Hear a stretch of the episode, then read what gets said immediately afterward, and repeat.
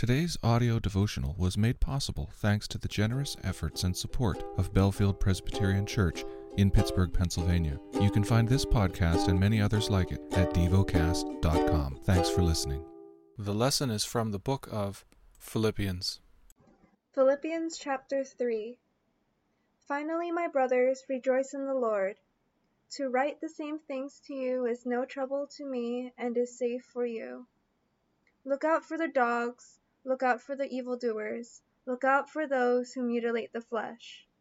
For we are the circumcision, who worship by the Spirit of God and glory in Christ Jesus, and put no confidence in the flesh, though I myself have reason for confidence in the flesh also. If anyone else thinks he has reason for confidence in the flesh, I have more. Circumcised on the eighth day, of the people of Israel, of the tribe of Benjamin, a Hebrew of Hebrews, as to the law, a Pharisee, as to zeal, a persecutor of the church, as to righteousness under the law, blameless. But whatever gain I had, I counted as loss for the sake of Christ.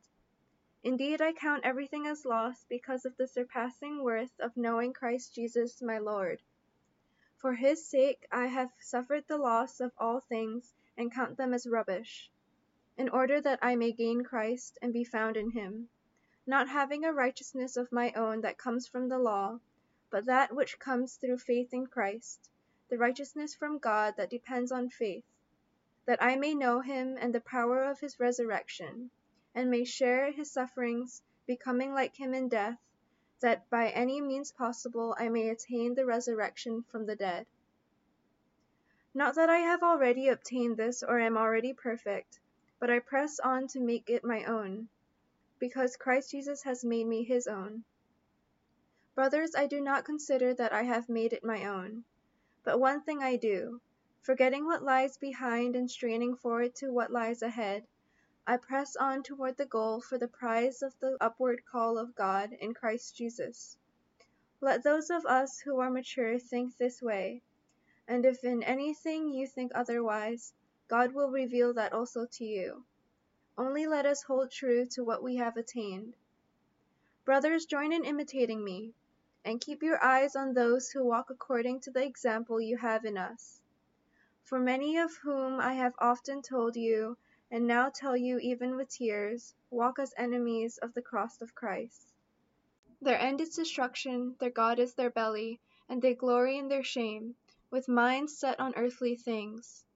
But our citizenship is in heaven, and from it we await a Saviour, the Lord Jesus Christ, who will transform our lowly body to be like his glorious body, by the power that enables him even to subject all things to himself.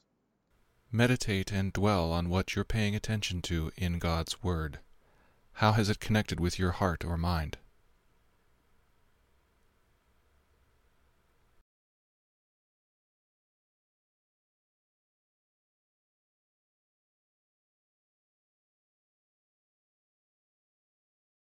Pray to God freely about what has moved you today.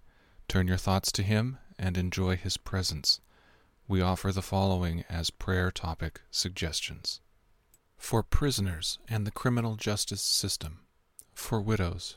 Thank you for listening to DevoCast.